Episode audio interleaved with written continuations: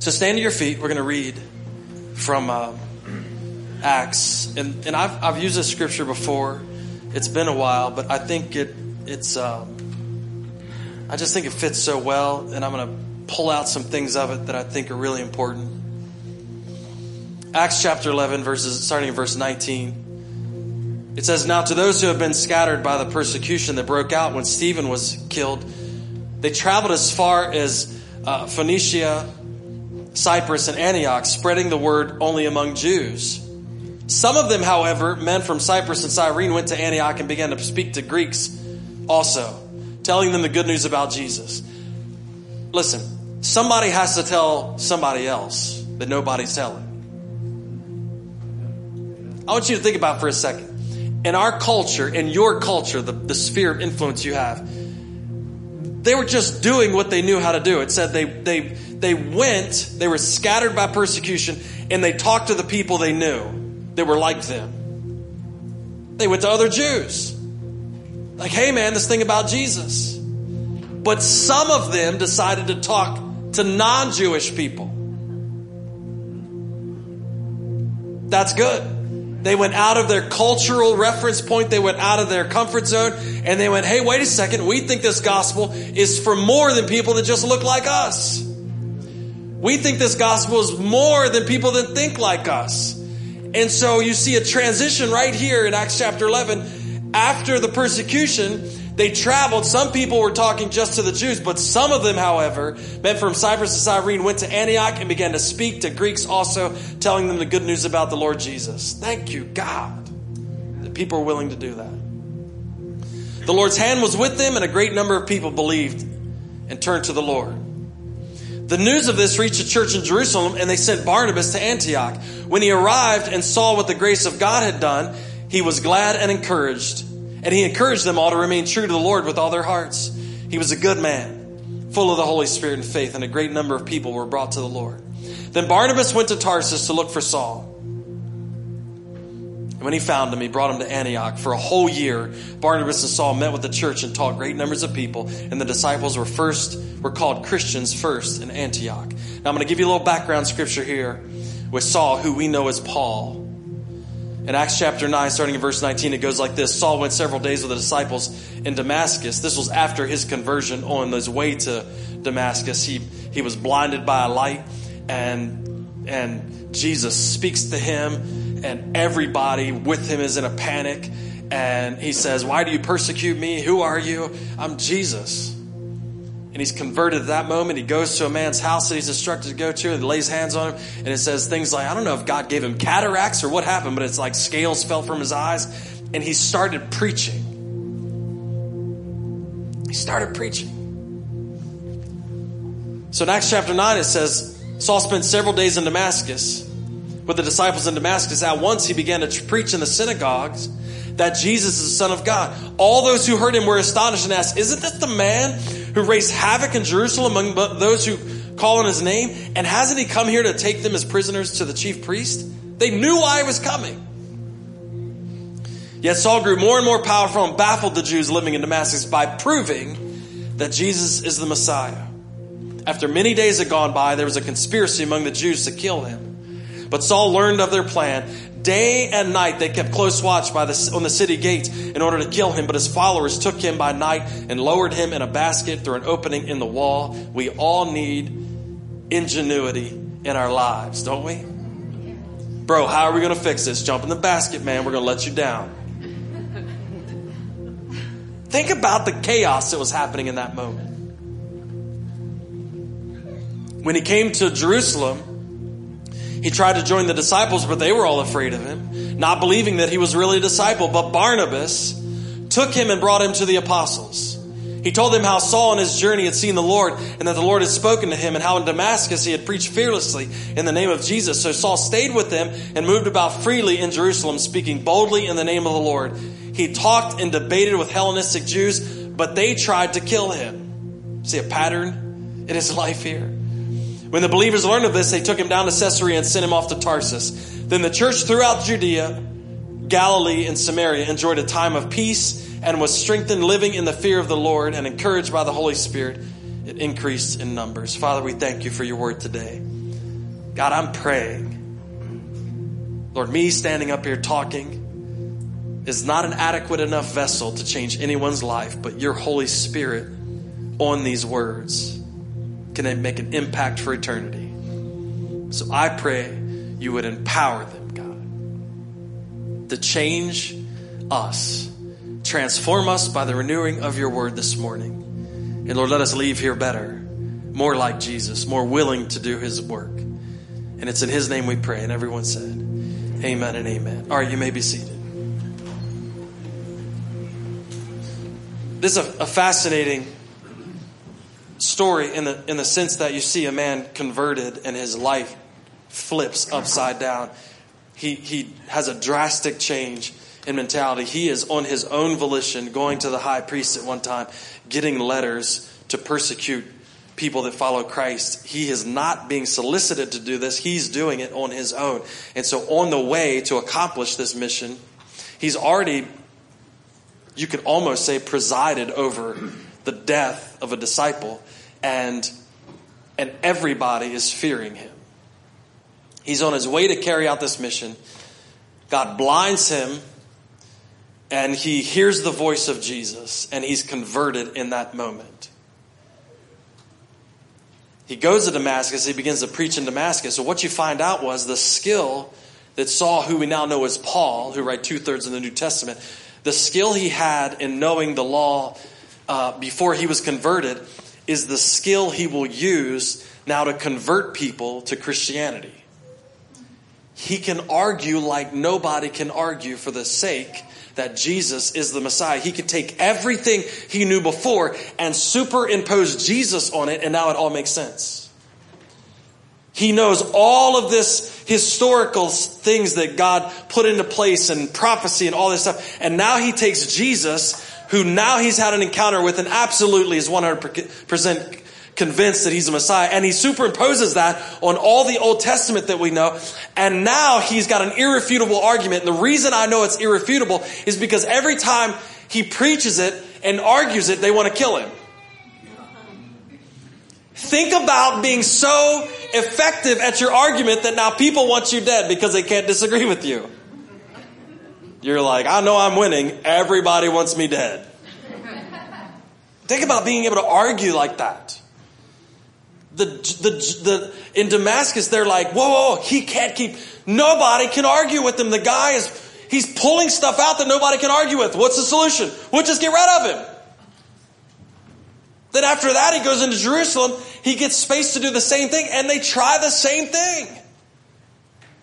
So you see him using that same intelligence. You know, you know, when you get saved, God doesn't throw the things that you already know away. He's, he's sanctifying the things that you already know. So now the things that you already know, he can use for what he wants you to do. He's not asking you to throw your history away. He's asking you to use it for a new purpose now. He's asking you to like, hey man, I've been through this. I know what it's like and I can tell you how it goes now. Well, you're a Christian now. Yeah, oh yeah. Oh yeah. But I wasn't one time. Could you imagine Paul being able to say all that? Imagine him going into a prison and saying, "Hey, man, I know what it's like to put people in prison. I know what it's like. I know, uh, man, I know. I did all that. You did all of that. Yeah. So God doesn't erase our history, He sanctifies it, He uses it for His glory. And so now, all that Paul knew before while he was Saul, all the study he did, all the upbringing, all the studying under some of the best people around, now God is using that to make him, give him an irrefutable argument for Jesus as the Messiah. But he's in trouble. He's in Damascus, they're trying to kill him comes to Jerusalem, nobody believes him. Could you imagine? Could, could you imagine the guy that just a while ago was trying to kill everybody you knew? Now he's coming back preaching Jesus? You're like, bro, that's like cheese on a mousetrap. I'm not taking it. I'm not doing that. You're not hooking me on that thing. So he's got a little bit of difficulty. He goes into Jerusalem and they're, and they're, and they're hands out like, hold on, hold on. I've said this to a couple people. Um, don't be frustrated with people's when people don't believe that you have changed. For people that come to Christ and are new to the faith, sometimes we think that everybody's going to be clapping. Now, we should clap in the church, but sometimes we walk out of the church and nobody claps.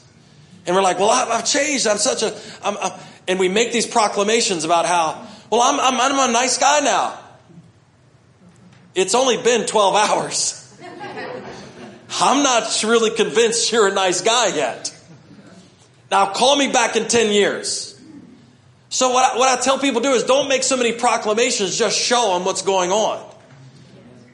And what we, what we inadvertently do is we make a bunch of proclamations instead of just proving out His grace in our life. We say, Oh, I'm not that guy anymore. And everybody goes, Yeah, we, we think you are. Now, what helps that, what, what there's a benefit to, is that it's beautiful to have somebody come along beside you and vouch for you, isn't it? No, no, no, they've really changed. So what we find here is that Paul has Barnabas comes alongside him and says, No, wait, wait. Uh, like, I've been around this guy a little bit. I know. I, have seen him in Damascus. I've, he had this encounter with Jesus. It's real. He's totally changed. I've seen what's happened, and and we need we want this guy on our team. This guy's for real, and I'm going to vouch for him. And Barnabas was able to take Paul and pull him in to the apostles, and then they gave him some free reign in Jerusalem. He starts preaching. Then he gets in trouble in Jerusalem, and they try to kill him. So the disciples wrap him up and ship him off to Tarsus, where he's from. Now, scholars believe he was in Tarsus could be up to 10 years. Now, just in case, just in case you are making the mistake of superimposing 2018 on way back then, they weren't, they weren't iMessaging each other. They weren't like, hey man, did you see, did you see Paul on Facebook the other day? He's killing it in Tarsus. There wasn't any of that. And so he's in Tarsus. Scholars believe that uh, he, he was persecuted in Tarsus. I've read accounts where they believe that he possibly could have been shunned by his own family in Tarsus. That there was a lot of things that happened over those 10 years in Tarsus. And Paul was faithful and he preached and he preached and he preached and he preached. But the church isn't just about Paul, it's about some other things. And so what happens is, at, while Paul is in Tarsus, what I read to you at the beginning, there's people that went to Antioch and started preaching to non Jewish people. So all of a sudden, the word gets back to Jerusalem Antioch's blowing up. Man, the grace of God's just crushing it in Antioch, and, and people are coming to the Christ, and, and this is an amazing thing. And so they look at Barnabas and they say, Hey, we want to send you up there. Now, this is an opportunity of a lifetime. This is not, this is not getting sent to a terrible church. This is getting sent to a rock star church. They can afford to pay you. They're not arguing. They're, it's growing. Barnabas gets this opportunity. It's like, yeah. So they say, Barnabas, we want you to go to Antioch. Check it out. So Barnabas goes to Antioch, and there's a great description of Barnabas that said he was full of the Spirit of God. He was a good guy. You know, being full of the Spirit of God calls you to see things that other people don't see. And I'm not talking about weird visions at night. I'm talking about you're aware of things that other people don't notice. So watch, watch what he says when he gets there. It's really awesome that Barnabas is seeing things differently than maybe we would see him. He says the news of this reached the church in Jerusalem, and they sent Barnabas to Antioch. When he arrived and saw what the grace of God had done, he was glad. One of the things that uh, that I'm that I think we should be really really careful about is you notice that it doesn't say Barnabas got to Antioch and he realized there was a guy there named Jim, and Jim was unbelievable. And Jim preached better than anybody else. And the reason the church was growing so well is because Jim was there. And Jim was an excellent manager. And Jim was all this. And Jim had this. And Jim had that. He didn't say that. He said he gets to Antioch and he was excited to see what the grace of God had done in that community. You know, finding out through this building process, and, and even in other and even in other realms outside of construction, in like project managing, government work, all kinds of things, there's contractors and then there's subcontractors, right? Do you know what I'm talking about? The contractor, the general contractor is responsible for everything. He's responsible for the whole project. The building part, the, the land development part, getting all the getting all the people together. He's he's responsible for the cost. He's responsible for running over budget or under budget or overtime and under he's responsible for all that stuff. If the project gets done, it's because of the general contractor. They call him the GC. In, in, in government work, I think he's called the primary. It's the, it's, the, it's the guy that's responsible for getting it done. Under that person or that company is subcontractors. They're responsible for their little, their part of it. You'll have a subcontractor for the, for the HVAC. Somebody give glory to God for air conditioning. You have a, you have a subcontractor for the roof. Thank God for a roof that doesn't leak. You have a subcontractor for the floor. I'm glad we don't have to have a dirt floor. You have a subcontractor for the electrical stuff. So you can turn the lights on, even if we don't use them very much. You, you can have a you have a subcontractor for for all these things. The where it gets messed up is when the subcontractor starts to dictate to the contractor how things should operate. And I can tell you, being around enough general contractors, they hate that. So what happens is, you can have a circumstance as long as every subcontractor runs in their lane and does what they're supposed to do, then the project will keep going forward. But as soon as a subcontractor gets out of line or starts to exert more authority or starts to take more credit or starts to do all these things, then the whole project can get wonky. And part of the contractor's job is managing all those personalities. So what we need to remember is Jesus Christ is the contractor. So whenever we see a church doing great, it's not it's not only because of the subcontractors. Yeah. It's not only because of the sub you don't say you don't say this, you don't say, well, the reason that church is growing is because the pastor preaches really well. Because that would be giving credit to one subcontractor. The whole project's working because of one subcontractor. You don't say, you don't say, well, the reason the church is growing is because, is because we have a media team that's better than anybody else. That's one subcontractor.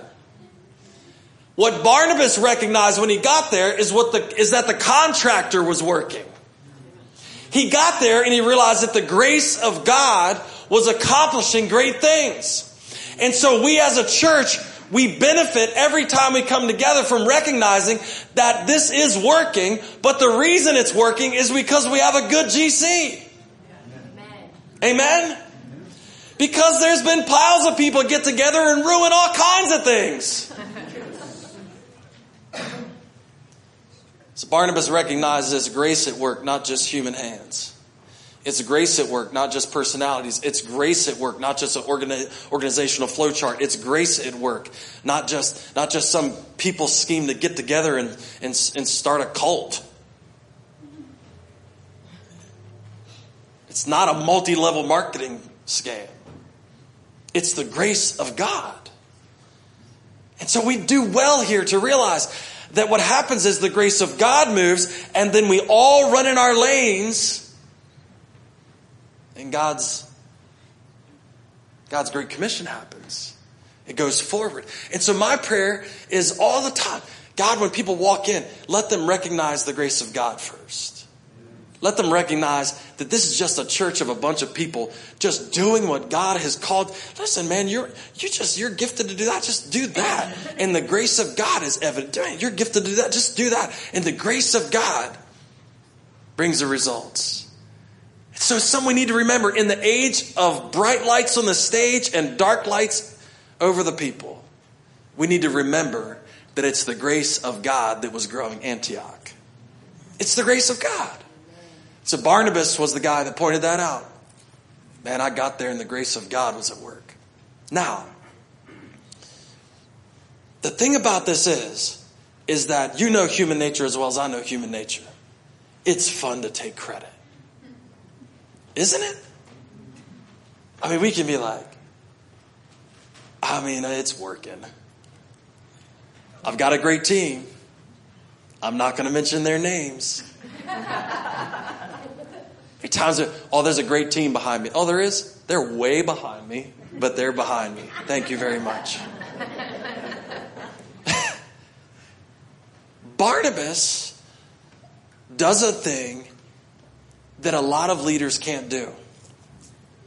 And I've, I've been a part of this, not in this church, but I've been a part of this in other ministries where I see the head leader never making any space. Barnabas gets to Antioch and realizes that this thing is blowing up because of the grace of God, and his thoughts go towards, I need to go get Saul. Why wouldn't you just stay there and ride it out? Why don't you just stay there and take credit for it? Why don't you just why don't you just stay there and next time somebody comes they could say Barnabas is so great. No, his his knee-jerk reaction is I need to go find Saul. So the Bible says that he goes to Tarsus and looks for him. Now, he's I believe that he's got some reasons to do that. Some scholars say, let, let's go back to Saul. Saul was the best teacher people wanted to kill him because he was such a good arguer for Jesus. You don't get those in your church every day. He was so good at it that the church would grow and the people that were, he would infuriate people who were against Jesus so much that they'd want to kill him. And, and scholars believe that when Barnabas arrived, there was a great grace of God moving and the church was expanding, but there wasn't a whole lot of depth to it. They didn't have the Jewish history. They didn't have the old, all the Old Testament writings to be able to point back to prophecy. And they didn't have all these things. And so Barnabas realizes he gets to Antioch and sees the great grace of God at work, but then he sees what needs to happen and he realizes that he's not the guy that can do it. Oh, somebody say amen for humility. How many times have we gotten into positions and the light is on us and we go, I got this only to fall right on our face because we didn't bring in the right person beside us. Oh, I could say something about marriage here, but I won't. Yes, I will. You do realize that by default, God has brought your spouse in to help you in areas that you can't do by yourself. And I'm not talking about making kids. I'm talking about I know, like, boy, oh man, I helped her out. Um, that's not what I'm talking about. I'm talking about, I'm talking about God put you together with someone, their husbands, He calls them your helpmate, so let them help. He called, that's what the script, because what you see in marriages today, it's like, I'm doing my thing, you're doing your thing, and don't get over to my thing because I don't, because you can't be in my thing. No, no, no, no. It's, it's our thing now. We're one together. And if I can't create the stage big enough to get my wife on it, then I'm not doing God's will. Because the reason, the reason I am where I am is because of her. Trust me. I'm the most unorganized person you've ever met, but you would not have a clue about that because my wife is extremely organized and I get the benefit from that. Tell everybody all the time, man, if she looks good, I look better. Tell me, I said, you marry somebody that makes you look so good, it makes you look smart for marrying them. So what happens is, is Barnabas takes the risk of running and getting somebody better than him on the team. I'm going to go get Saul because he's the best teacher I've ever heard. These people need right now what he has. And I realize that I probably can't give it to him. And what crushes organizations and churches today is pastors and leaders who stay in positions and try to offer people what they can't give them instead of bringing people in and sharing the spotlight and benefiting everyone. That was a good place for an amen. That will help you at work. I can't be afraid of people that are better in me than thing, in things. I can't be afraid of, I can't be afraid if God puts a guy that teaches better than me beside me. I need to embrace it because if he brings those people along, it means we need it. And so he, he puts the, enough wisdom in Barnabas to go, wait a second, I need to go find him. I need to go find him. It's not about me. It's not about just me running this thing. It's not about me overseeing. I need to go find the guy we need right now. And so he runs off to Tarsus, finds Saul, brings it back, and says, For a year, they teach the people. It doesn't say they just have church, it says, For a year, they teach the people. Can you imagine those classes? Can you imagine meeting in that and hearing hearing now Paul unpack the gospel in a way that nobody's ever unpacked it before. If I was Barnabas, I'd sit back and say, get him, boy. Man, you're, geez, just keep talking. You don't even need to say my name. This is amazing. But it all happened because he wasn't afraid to bring him along. He wasn't afraid to bring him along. So you cannot be afraid of the talent of the person God wants to help you with. We get so insecure when people that are better than us. We get, we get so wrapped up in, well, are they, are they gonna, are they gonna be better than me and they might get a promotion? Are they gonna be better than me? Or I've seen it happen in families with their kids even.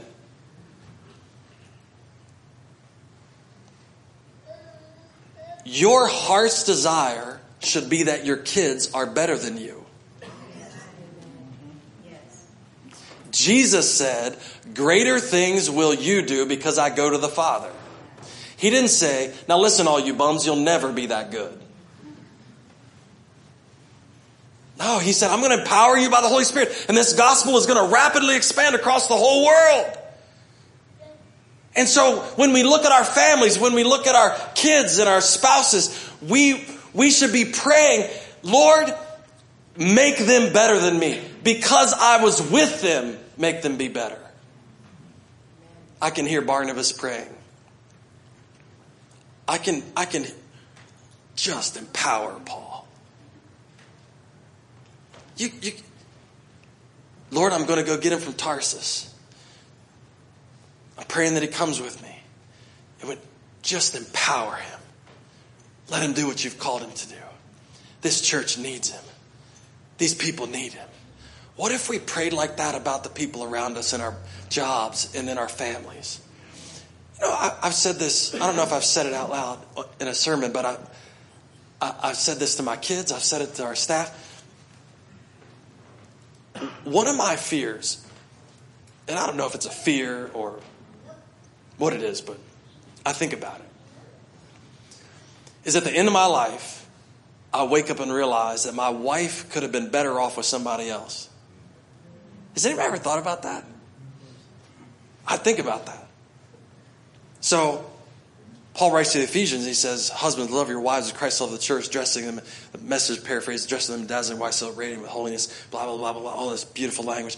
And I think about that every time I do a wedding, I think about it. Every time, every time my wife's yelling at me, I think about it. Every time, um, I think about it. She's not here today, and I would appreciate it if we don't talk about it after this. Um, I think about it, and I think, I think, God, I want her to accomplish all that you've called her to accomplish because I'm with her. Because I'm supporting her. I don't want to get to the end of this thing and find out she could have been something way better, but I didn't support her enough. I don't want to get to the end of this thing and find out my kids could have turned out way better, but it was just a lack of support from their father. I don't want to get to the end of this thing and find out because they were with me, it was, it hampered them instead of encouraged them. I want to get to the end of it and say they were able to accomplish all that God called them to because you went out of your way to encourage them. So I'm, she's getting ready to go on her first overseas missions trip in November. And and she was hesitant about it. She was just like, I don't know. I get, I get sick on traveling and I'm not sure.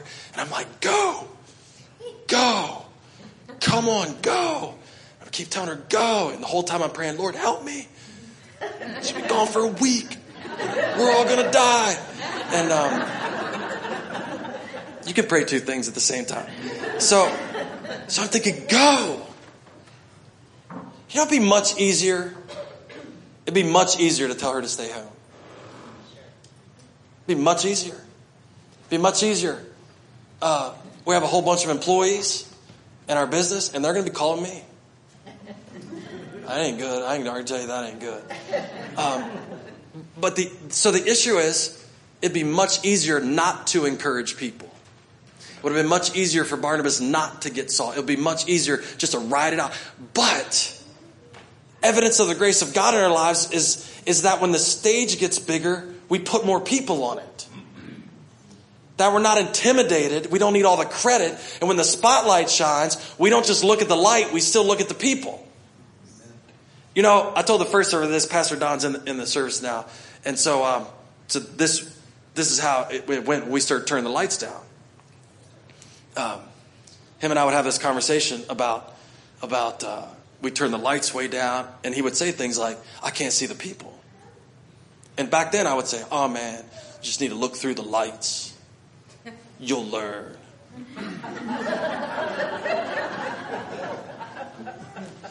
well, what I'm figuring out is I'm approaching the age that he was, he, he was when he got here to this church. And now I'm asking for him to turn the lights up. Not that my eyes are getting bad, but just, it's just. So here's what I realize. Here's what I realize. Is I realize we're all enamored by the lights when they're shining on us. But it takes, it actually takes an effort to turn the light up on everybody else. Because what happens is, if you, if you only concentrate on the light that's shining on you, you can get blinded by it. Everybody else can seem insignificant. There's nobody else in the room. It's just me. I can turn these lights up on the stage where I can't see any single one of you. We can turn the lights down out there and it's just me doing what I'm doing and it's all good and everybody's clapping and I could, it's awesome. But it takes effort to turn the lights up on other people. You have to ask somebody to turn the light on on the crowd because it's not the way our society works. So Barnabas says, I'm going to go get him. We need him here. And I don't mind sharing the spotlight. Matter of fact, I don't mind sharing it to the point that he overtakes me in leadership. they got that promotion. You help them and you help them and you help them and you set them up and they got the promotion and now you're mad about it. Don't be mad. Just look for the next guy. All right, he got the promotion. Thank you, Lord. I set him up. I'm going to look for somebody else. We get so bitter when we feel like we got stepped over by somebody we trained. I'm going to say that again. We get so bitter when we feel like we get stepped over by somebody we train. They're basically your offspring, and we're getting upset because they're successful. There's no recorded part of Scripture where Barnabas goes, Well, Paul's taken over. they don't even recognize me on pastor appreciation anymore. I'm the first one here. No. No, it doesn't say anything like, matter of fact, matter of fact, even down to big disagreements later on on missionary trips, even down to big disagreements, you never hear Barnabas say, shouldn't have done that with that guy. He was supportive the whole time. So here's my thing to you. Here's my thing that you can't be threatened by the gift around you. You can't be threatened when the stage gets bigger. You got to bring more people on it. You have to bring more people on it. So once you stand on your feet, the band's going to come. We got to wrap this up. I'm going to read down through a list of people. It's Pastor Appreciation Month. We got three other three other credentialed ministers here. Pastor Don, who I've told you before basically raised me in the ministry. There's at least three times that I can remember that he should have fired me and I would have fired me and he didn't. And he let me grow up and he let me be here and let me stay and he let me mess up and come back, mess up and come back, mess up and come back. And now we're here. And because of his grace and mercy in my life, this church experienced a transition that maybe one in one hundredth of a church's ever experienced. So we didn't hit the ground running. We never stopped running. So this building is a testimony to His grace and mercy in my life. And so Pastor Adam's been here since he was 16 years old and is way better at a lot of things than I am. He can look at he can look at systems and all those things and, and be able to pull things off that I would never be able to pull off. And he's more faithful than I am. He never says anything bad about anybody, and I always criticize everyone.